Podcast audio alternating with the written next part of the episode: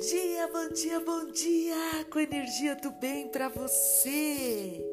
Semana, terça-feira, 7h30 da manhã, começando mais uma semana aí do mês de agosto. Eu espero que vocês estejam bem, estejam praticando a neuroplasticidade para que a gente consiga levar esta neuroplasticidade para o nosso cérebro e alcançar um bem-estar, felicidade e muitas coisas boas. Olha só, antes de mais nada, eu quero agradecer sim aos meus ouvintes que estão por aqui, que passam por aqui, aprendem, depois me mandam mensagem lá no, no Instagram e estão adorando Gratidão a você que está desenvolvendo o seu autoconhecimento para melhorar cada vez mais. Eu fico muito feliz de ter pessoas novas por aqui. Eu espero que tudo que eu trago aqui para você, que você consiga é, trabalhar no seu dia a dia, que você consiga melhorar cada vez mais. É, se, ah, lembre-se, se você quiser deixar um recadinho para mim aqui no Anchor, você pode fazer isso. Tem um botão de mensagem. Você pode enviar uma mensagem até um minuto. Então tire suas dúvidas ou então vai no, no trivial mesmo. Vai lá no Telegram ou no Telegram também nós temos, claro, um grupo, o Chá Positivo, mas também nós temos no Instagram. Então vai lá, deixa a sua mensagem, a sua dúvida. Quero é, contribuir com você se você achar que deve tirar sua dúvida ou deixar uma mensagem positiva aí para me alegrar um pouco também, para que eu consiga continuar fazendo esses episódios, produzindo esses episódios. E vamos lá. O tema que eu escolhi hoje para a gente falar é, é sobre também tem a ver com neuroplasticidade, é sobre o poder do sofrimento. Eu, eu quero trazer para você aqui o que acontece com a gente quando a gente passa por momentos perturbadores, difíceis da nossa vida. Bom, vamos lá? Olha só, poder do sofrimento. Para começo de conversa, o nosso cérebro, ele sempre está à espreita de perigos e perdas, e você sabe disso. Perdas até potenciais. E é por essa razão que, óbvio, né, a primeira notícia dos telejornais aí da TV aberta geralmente é crime ou desastres mais recentes, né? E como dizem no jornalismo, sangue vem de jornal, infelizmente. E durante, óbvio, né, o curso da, da evolução, animais nervosos, decididos e até tenazes tinham mais probabilidade de transmitir é, seus genes. E essa tendência, essas tendências, né, estão agora incorporadas no nosso DNA. Então, mesmo quando você se sente relaxada, feliz e próxima de pessoas, o seu cérebro ele continua atento em busca de perigos potenciais, de decepções e de problemas interpessoais. Em consequência, na parte de trás da sua mente em geral, existe um sutil, perceptível, uma sutil e perceptível sensação de desconforto. Pode ser de insatisfação e também de distanciamento que provoca essa vigilância. Então, olha só, quando alguma mínima coisa dá errado, ou pode causar algum problema, o seu cérebro concentra-se nisso, como uma espécie de visão de túnel que vai minimizar todo o resto. Por exemplo, se seu chefe faz uma excelente avaliação sua, que contém um único detalhe, uma pequena crítica em meio a um monte de elogios, é provável que você se concentre nesse comentário negativo. Então, se você não acredita, faz o teste, claro, né? Bom, estímulos negativos, eles são percebidos com mais rapidez e com maior facilidade que os estímulos positivos. E a gente identifica semblantes das pessoas com raiva mais rapidamente que os semblantes, né, o rosto das pessoas alegres.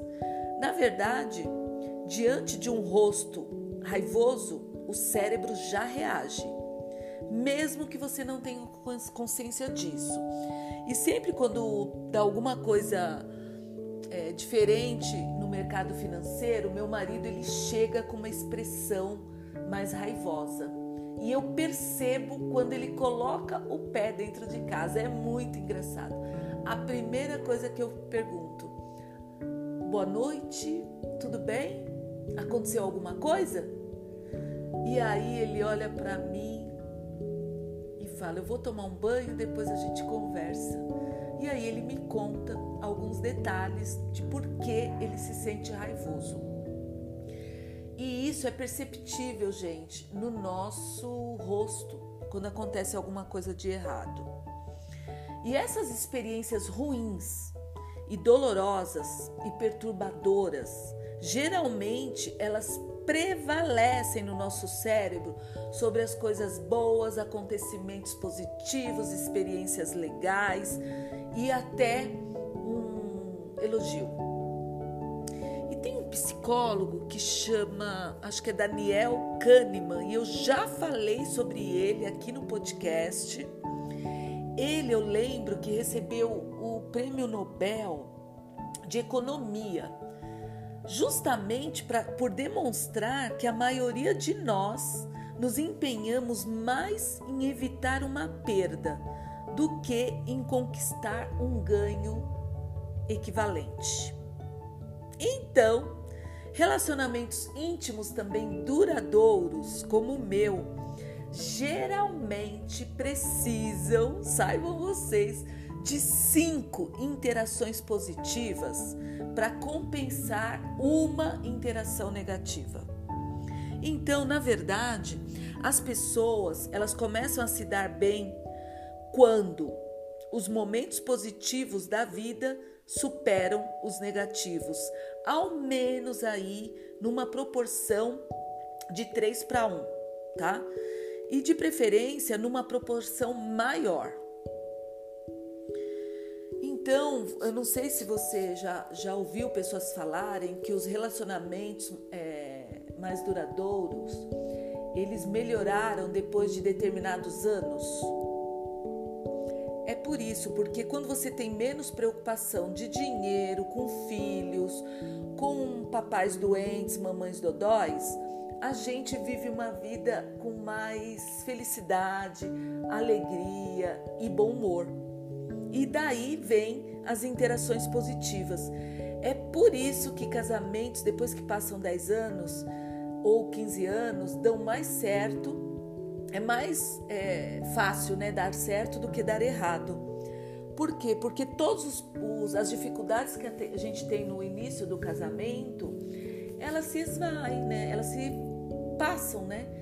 Os filhos crescem, vão embora e a gente começa a fazer outras coisas e as despesas diminuem, então os problemas, né, com boletos diminuem e aí você começa a ter uma vida de mais prazer. Saibam vocês que os elementos, eles, os elementos negativos, eles contaminam os elementos positivos mais do que esses na sua mente. Mais do que eles purificam, né, a nossa mente. Por exemplo, uma má notícia que você recebe prejudica, mais a reputação do herói do que uma boa notícia ou uma boa ação melhora a reputação do vilão. E eu sempre gosto de dar esse exemplo porque você vai entender melhor. quando eu falo que os elementos negativos eles contaminam os elementos positivos mais do que esses purificam aqueles, o exemplo que eu quero te trazer é o Big Brother. Por exemplo, a Carol entrou com todas as positividades de todo mundo.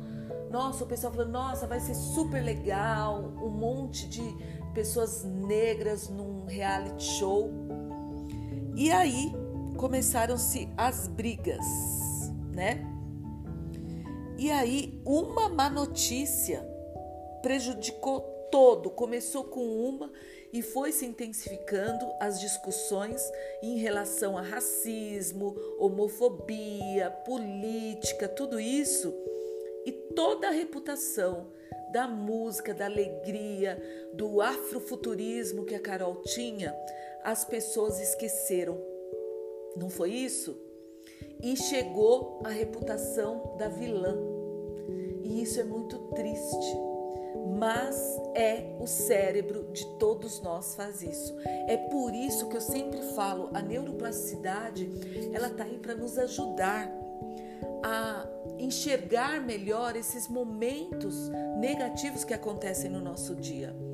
E o impacto extraordinário que os acontecimentos ruins têm sobre a nossa mente é baseado no poder extraordinário do que eles têm no cérebro ao qual respondem mais intensamente às coisas desagradáveis do que as coisas agradáveis, mesmo na mesma intensidade.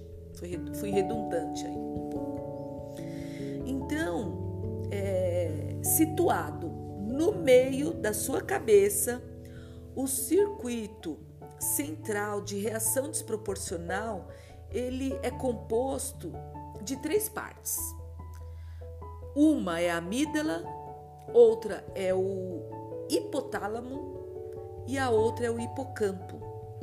Então, do tamanho de uma amêndoa, a amígdala de fato reage a acontecimentos e sensações positivas. Porém, na maioria das pessoas, ela é ativada mais pelos acontecimentos e sensações negativas. E quem diz isso não é a Tânia, tá? Não sou eu mesmo.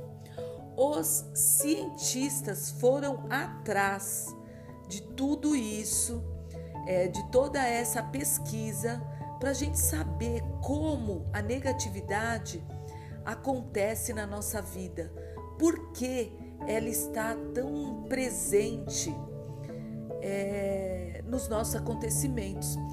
E o cientista, ele chama Rosin, é uma dupla, né? O Rosin e o Rosiman, eles fizeram uma tese, escreveram uma tese sobre isso. E também o, ba o Baumeister também escreveu sobre isso que eu estou falando aqui. Então, nada é do além, tá, gente? O que eu coloco aqui. Agora, pense na situação em que alguém, talvez um de seus pais, ou sua esposa, ou seu marido, ou um colega de trabalho mesmo, ficou com raiva de você e aquilo te deixou ansioso ou ansiosa. A raiva do outro ativou a sua amígdala, que é do tamanho daquela amêndoa que eu falei um pouco como um ataque de um teria feito há um milhão de anos atrás. Então, para produzir essa reação de luta ou fuga, a nossa amígdala envia sinais de alarme para o hipotálamo e para o centro de controle do sistema nervoso simpático nosso.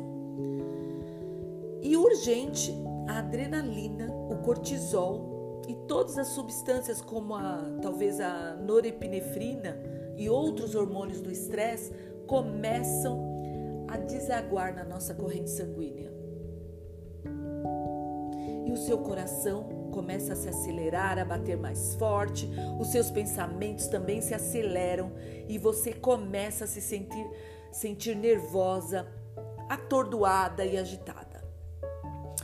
Saiba você que o hipocampo, ele produziu o primeiro registro neural dessa experiência. E o que aconteceu Quem disse o quê? E como você se sentiu? E então começa uma consolidação nas suas redes neurais da memória cortical para que você possa aprender com isso no futuro. Então ficou gravado ali. E ligado pelo equivalente neural de uma autoestrada, talvez de quatro pistas, a amígdala é ativada e ordena para o hipocampo do seu cérebro que dê prioridade ao armazenamento dessa experiência estressante e marque até mesmo os futuros filhotes de neurônio, para que fossem de fato medrosos para sempre. Olha como acontece. Gente, é um absurdo. É por isso que aquelas experiências é, que a gente tem na infância dolorosas, como eu tive, elas ficam marcadas e no, na minha mente, no nosso cérebro. E quando a gente tem algum sofrimento equivalente, ela explode e traz toda essa memória para você é, ficar novamente estressada, raivosa, com pensamentos loucos, né? Loucos não, mas é, destrambelhados. E aí chega o estresse, a ansiedade e todos os problemas. Então, com o passar do tempo, essas experiências negativas, elas tornam a nossa amígdala do cérebro ainda mais sensível às coisas negativas. E esse efeito de bola de neve acontece porque o cortisol que a amígdala sinalizou, é, que o hipotálamo é, ele deve solicitar entrar na corrente sanguínea e fluir para o cérebro, onde estimula cada vez mais e fortalece a amígdala do cérebro. Olha que coisa absurda, né? E esse sinal de alarme do nosso cérebro, ele passa então a disparar mais facilmente e com maior intensidade. E para piorar as coisas, mesmo depois que o perigo passa e mostra ser um alarme falso, ou seja, aquilo não existiu, vários minutos se passam até que esse cortisol tenha sido metabolizado e eliminado do nosso corpo. Por exemplo, você pode escapar por pouco de bater seu carro e ainda continuar pilhadão e trêmulo 20 minutos depois. E uma vez eu lembro que eu fui assaltada, estava eu e a minha filha mais velha, Nicole, e eu lembro que eles colocaram uma metralhadora no, no vidro do meu carro e no vidro do carro dela. E depois de 20 minutos que tudo eh, tinha ocorrido, na porta do prédio da minha irmã, eu comecei a tremer, tremer, tremer porque era o, hipo, era o cortisol na minha corrente sanguínea. Olha que loucura. E nesse meio tempo, é, numa sequência até de, de golpes, né? Um, dois, o cortisol do cérebro ele superestimulou, enfraqueceu e finalmente eliminou células do nosso hipocampo, reduzindo gradualmente. Isso representa um problema. Por quê? porque o hipocampo ele ajuda a pôr as coisas em perspectiva, ao mesmo tempo que acalma a amígdala e diz para o hipotálamo para parar de solicitar hormônios de cortisol, hormônios de estresse. Você percebe? E assim a gente fica é, assim fica difícil, né? Para a gente voltar ao nosso normal se não acontece todo esse poder do sofrimento que eu digo. E como consequência, a gente vai se sentir estressadas, preocupadas, irritadas ou até magoadas. E vamos nos sentir vulneráveis. E é muito doido tudo isso, porque o que deixa a gente vulnerável no dia seguinte é justamente essa lembrança forte que ficou marcado no nosso cérebro. Por isso que negatividade leva a negatividade num círculo extremamente vicioso. E aí, é, um dos aspectos de predisposição né, negativa é tão importante que merece sim uma atenção especial. O poder extraordinário do medo que a gente sente. Bom, a gente já sabe que nossos ancestrais podiam comer, é, cometer dois tipos de enganos. O primeiro é pensar que havia um tigre escondido no mato, quando não havia. E o segundo é pensar que não havia nenhum tigre escondido no mato, quando realmente havia um. Então, o preço que a gente paga pelo primeiro engano é a ansiedade desnecessária, enquanto o preço do segundo é ser morto, ser comido pelo tigre que realmente estava lá, não é verdade? Bom, consequentemente, o nosso processo evolutivo levou a gente a, a cometer mil vezes o primeiro engano, que é pensar que havia um tigre e não havia nada, né? Escondido no mato. Para evitar, claro, cometer o segundo, é, o segundo engano, ainda que uma única vez. Então, o que eu quero dizer com isso? Eu quero dizer que, na verdade, a gente ainda continua cometendo o segundo engano. Eu, por exemplo, é, eu, eu não uso né, fio dental com frequência que deveria. E muitas vezes eu dirijo numa velocidade maior do que o ideal.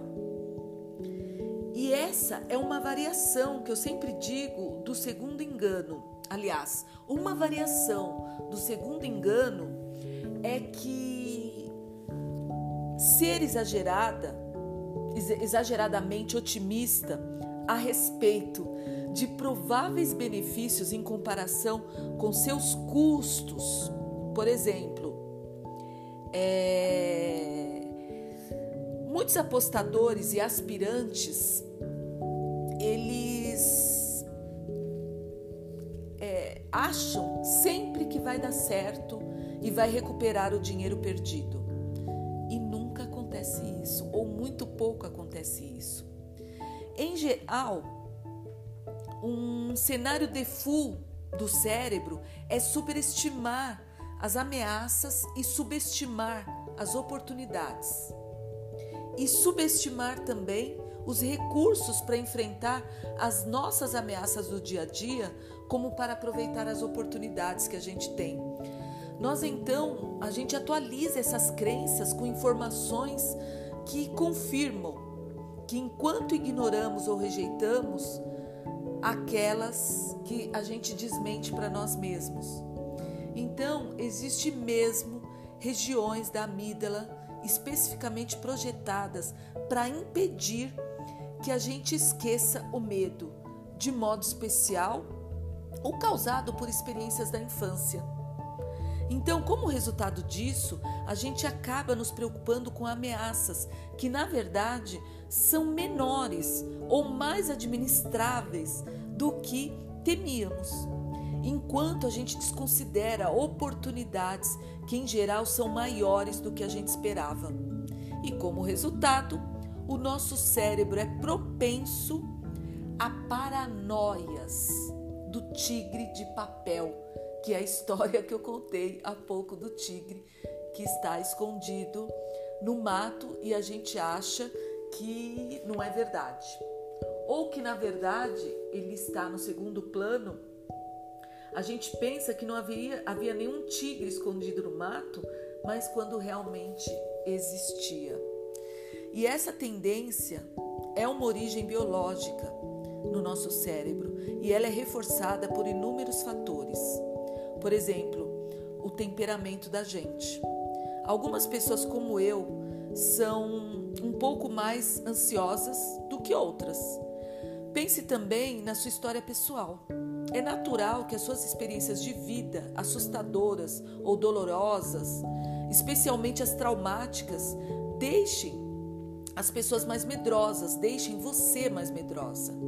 Se você cresceu, por exemplo, numa vizinhança perigosa, se seus pais eram é, é, irracíveis, ou se você sofria intimidação na escola, é normal ainda agir com cautela, mesmo que agora você viva num lugar seguro, rodeado de gente simpática, amorosa e carinhosa.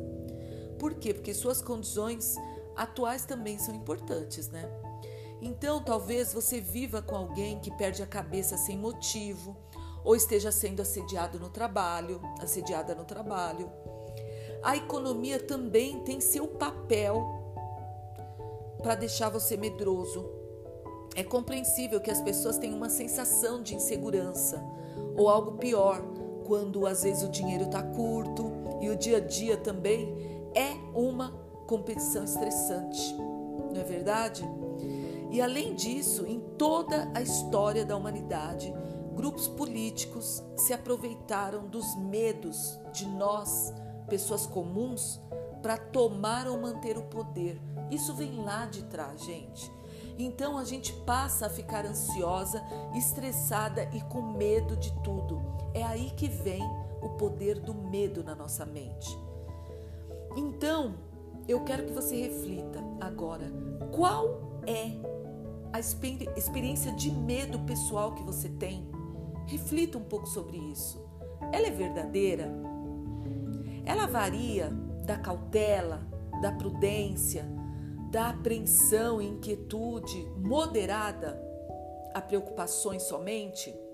Ansiedade, obsessão ou pior, pânico e terror?